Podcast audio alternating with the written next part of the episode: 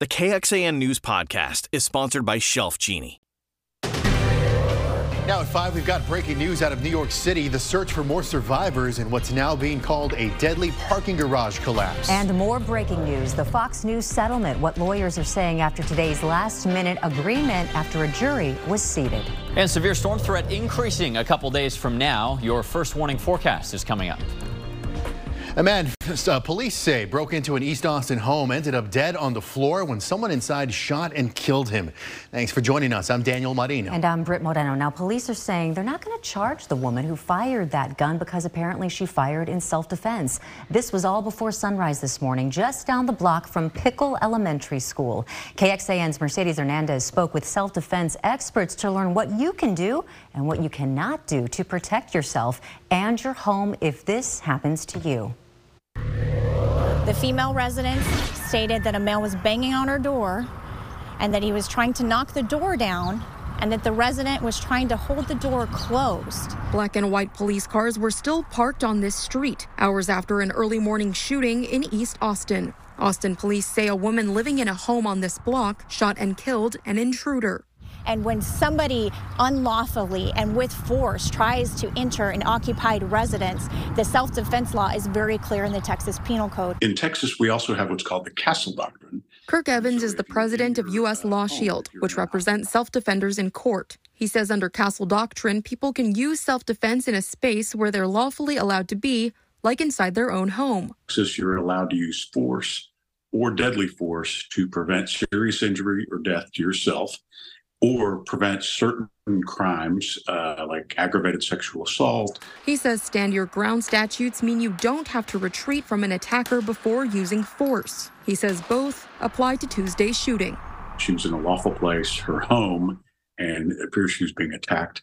She had no duty to retreat prior to using the force to defend herself. Two separate concepts, but in the same area of the penal code. In Austin, Mercedes Hernandez, KXAN News. And the Castle Doctrine came into play in a deadly 2015 shooting in a South Austin neighborhood. Jared James ran away from a special needs home where he received care for autism. Police say he tried to force his way into a nearby house. A man in the home shot and killed James. Now, he told police he was protecting his wife and three children, and police did not file charges in that case. An 84-year-old homeowner in Kansas City, Missouri is in custody this afternoon, accused of shooting a teenager in the head late last week. Now, family members are saying that 16-year-old was picking up his little brothers when he rang the doorbell at the wrong house. Jay Gray has the latest on the teen's condition and this investigation. Waves of support spilling into the street in Kansas City, Missouri. More than a thousand students walking out of Staley High School with a resounding message for a classmate. Ralph is Ralph Yarl, the 16 year old shot in the head and arm last week when his family says he went to the wrong address to pick up his younger brothers and a man allegedly opened the front door, shouted, Don't come back around here, then opened fire. What are we doing in America when a young black person can't even ring the doorbell without being profiled as a criminal? Initially questioned by police, the homeowner, Andrew Lester, reportedly said he was scared to death, citing Ralph's size and his own age. After first being released, Lester is now in custody, facing charges of first degree assault and armed criminal action. The Class A assault brings with it the possibility of a life sentence if found guilty. As the prosecutor, Clay County, I can tell you there was a racial component to the case. With frustration and outrage growing in his community, remarkably, Yarl is already back at home. As of right now, I can tell you that Ralph is healing, but just taking it one day at a time and taking it as it comes. Family members saying, like so many in his community, Yarl is struggling with thoughts of what happened. Jay Gray, NBC News. A 25-year-old man has been arrested after a fight and a shooting at an HEB parking lot early this morning in Elgin. Pedro Tello Diaz, uh, Rodriguez Jr. is charged with deadly conduct, a third-degree felony.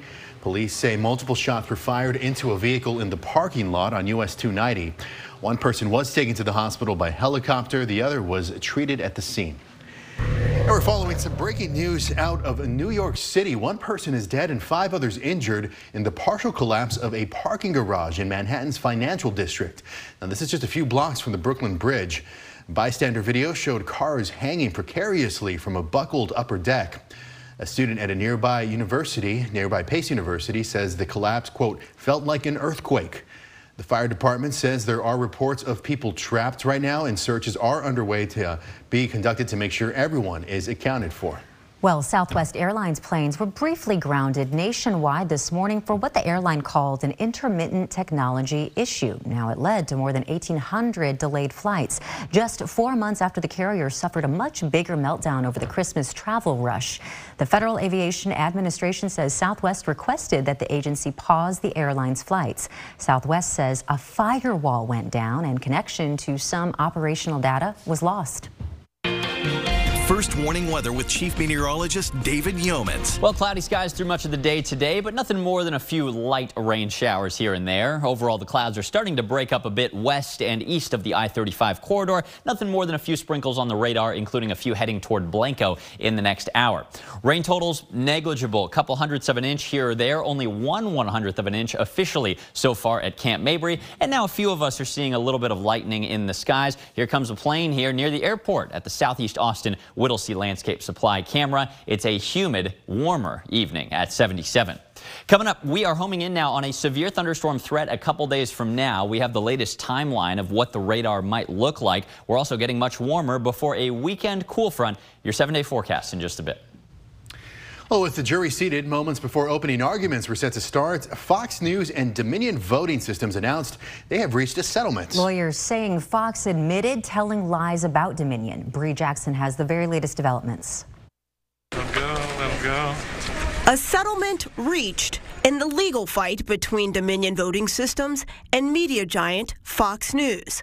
The two sides agreeing on an historic amount. Today's settlement of $787,500,000 represents vindication and accountability.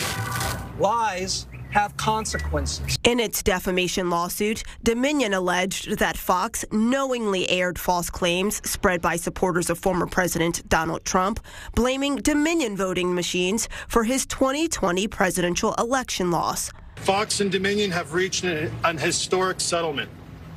Fox has admitted to telling lies about Dominion that caused enormous damage to my company, our employees, and the customers that we serve. The case was resolved even before opening arguments were made. Legal experts say the implications could go even further than just Fox News. One concern is will that lead to a lot more suits against media entities and more so called looking under the hood of the journalistic process? Dominion says its legal battles are not over. Money is accountability. And we got that today from Fox. But we're not done yet as the company has lawsuits against other conservative news outlets. In Washington, Bree Jackson, NBC News.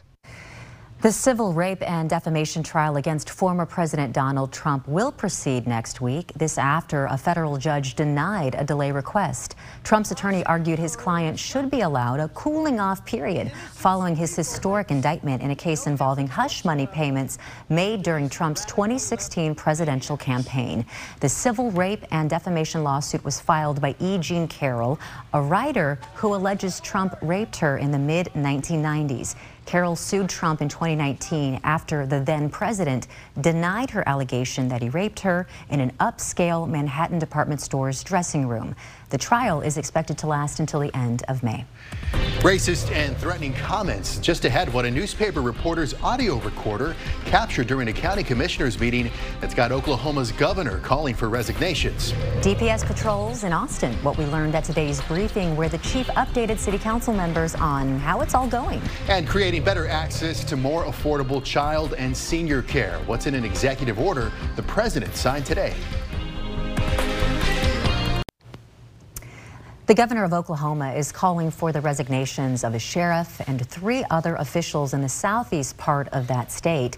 A newspaper's audio recording captured some of them talking about knowing hitmen and complaining about two of the paper's journalists. Yeah, Well, it's not like that no more. I know. We'll take them down here on, on Mud Creek and hang them up with the damn rope. Yeah. But you can't do And the that. thing about it is, They got more rights than we got. County Commissioner Mark Jennings also apparently discussed frustration with black people. The publisher of the paper and the reporter say they have been advised to temporarily leave town. None of the four officials returned phone calls from the Associated Press today. Well, as the Austin Police Department looks to fill about 300 officer vacancies, Chief Joseph Chacon says it's still unclear how long DPS will continue to patrol in Austin. Police today briefed City Council on the APD DPS partnership, presenting council members with data and answering questions about the initiative. Chief Chacon says DPS's main focuses are high crime areas and hotspots for reckless driving. Some council members found the session helpful, others said they hoped for more information. The information that we had asked for, including, you know, arrest demographics, where the patrolling was located and happening, uh, we were not provided with that specific information. I think it was a great briefing. It provided transparency to the residents of Austin as well as the council members related to the collaboration between APD and DPS. And APD says violent crime has decreased by 25% since the city in the city since DPS started patrolling in Austin. Chief Chacon says the number of troopers deployed in Austin will vary week by week, as will the locations where DPS patrols more heavily. And just a few drops of rain out there, certainly not enough to help the lakes. Buchanan holding steady. Travis, though, down another inch, just like we saw yesterday. Your first warning forecast with a better opportunity for heavy rain coming up. This KXAN News podcast is brought to you by Shelf Genie. I'm Rosie Newberry from KXAN Studio 512. Considering replacing your kitchen cabinets? Struggling to find or reach things? Go to shelfgenie.com slash Austin. Shelf Genie designs custom pull-out shelves for your existing cabinets, adding convenience and value to the most used room in your home. Shelf Genie custom pull-out shelves, everything in reach. President Biden took executive action today to address rising costs for child and senior care. This is an attempt to fulfill a campaign promise. Raquel Martin has more on the plan from our nation's capital. Tuesday, President Biden signed a sweeping executive order designed to reduce the cost of caregiving. Family caregivers are doing God's work, taking care of our children, our parents. The order directs federal agencies like the Department of Labor, Veteran Affairs, and the Department of Education to find new ways to improve wages and work conditions for care workers and provide more flexible options to families seeking services. This is a huge, huge step forward. Ai-jen Poo leads the National Domestic Workers Alliance. She says improving wages for care workers is vital. You have high rates of turnover that also affect the services and the access to care that families need. So it becomes a vicious cycle. Whereas if we make them good jobs, it actually becomes a virtuous cycle. The president's executive order does not include new spending to subsidize the cost of care. To do that, he's requesting Congress set aside $750 billion in next year's budget. This administration is doing what it can do to make care more affordable and more accessible while we wait for Congress to act. Heather Boushey, an economic advisor to the president, says some agencies will adopt changes quickly. But while Republicans like Ohio Senator J.D. Vance agree the cost of care is too high, it is a major, major problem. We certainly want to make child care more affordable. Right now, House Republicans are pushing back against the president's request for new spending. In Washington, Raquel Martin. Now, going in depth, a couple weeks ago, we told you about some of the ways Austin City Council was looking into affordable childcare. Earlier this year, it passed a resolution to make opening a child care facility easier and cheaper.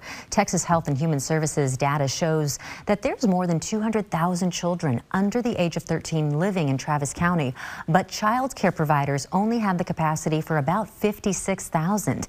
And the average price of those services per month here in Austin, $1,100. That's according to child care management software company Brightwheel. First warning weather with Chief Meteorologist David Yeomans. Well, touch more humid, a little warmer out there today, and pretty gray skies through the afternoon. Still pretty gray out there with only a few peaks of sun on the Austonian weather cam. Temperatures actually spiking a little bit at the 5 p.m. hour to 78. Some areas outside of Austin are seeing a little more sun, especially east and west of the I-35 corridor. Lower 80s in Mason and in Giddings this evening. The pollen count has been really problematic. This is actually a real image of what our microscope and artificial artificial intelligence are looking at up on the roof. Luckily, it translates that for me, so I don't have to know what that means. Grass, though, is in the high category. This is even higher, even worse than it was yesterday. Mold and mulberry are medium, a couple others in low concentrations, hopefully not making things worse.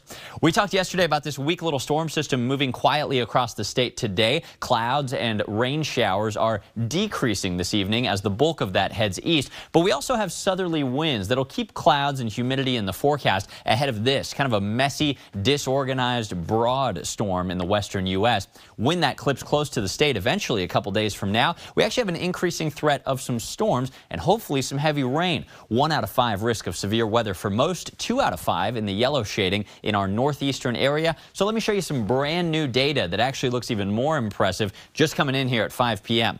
Here we are this evening under mostly cloudy skies, a couple sprinkles possible, but nothing more than that, and even that decreases through bedtime tonight. Overnight, the clouds fill in, a little mist, drizzle, and light fog on kind of a damp start to the day tomorrow. But tomorrow afternoon, we're actually more optimistic for breaks of sunshine and largely dry weather.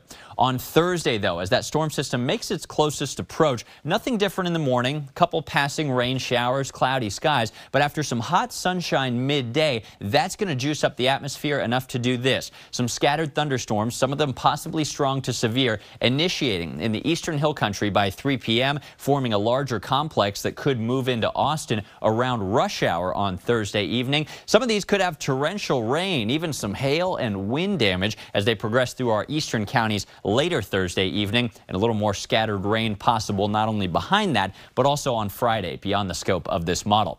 We're getting more optimistic for not a washout everywhere, but a couple one to two inch totals from Austin eastward. Hopefully we can push some of these heavier totals into the hill country. Doesn't look likely right now. Tonight's forecast, warm and muggy with just a 10% chance of a sprinkle. Breezy south-southeast winds keeping us at 67. Tomorrow afternoon sun and nothing more than a sprinkle again. High temperatures at 84. Chances of rain are low tomorrow, but they're higher on Thursday with the threat of severe weather in place with the threat of spring storms. Remember, download the free KXAN weather app. You will get push notifications if anything is coming your way. Behind that system's cold front, beautiful and mild sunshine on Saturday. Then a chance of rain returns Sunday into early next week. Okay, David, thanks so much. Millions of years after dinosaurs ruled the earth, how many millions the skeletons of a T-Rex is expected to fetch at auction? The union representing screenwriters in Hollywood is a step closer to going on strike. Nearly 79% of the members voted in favor of a strike once their contract expires on May 1st. The Writers Guild of America wants to rework writer compensation, including an increase in minimum pay, a better formula for residual payments from streaming platforms, and a minimum staffing requirement for all TV shows. The Guild has also proposed a new regulation that would allow artificial intelligence in script writing, so as long as it doesn't adversely affect writers' credits and compensation. Now keep in mind, a strike is not imminent.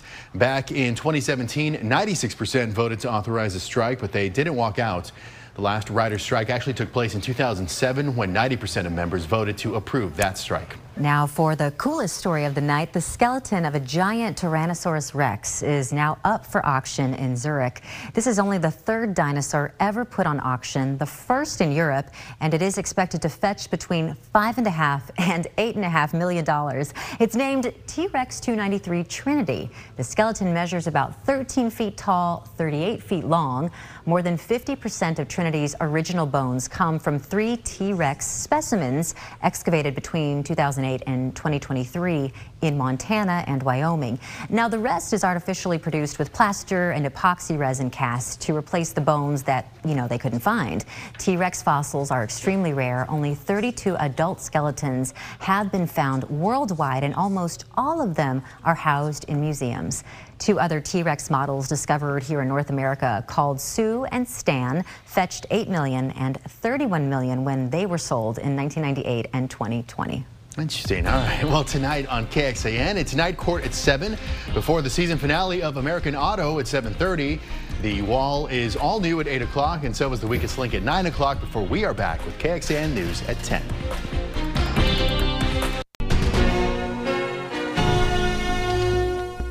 Thanks for listening to KXAN News Nightly. You can also listen to KXAN News Today every morning for more in depth coverage of what matters most to you.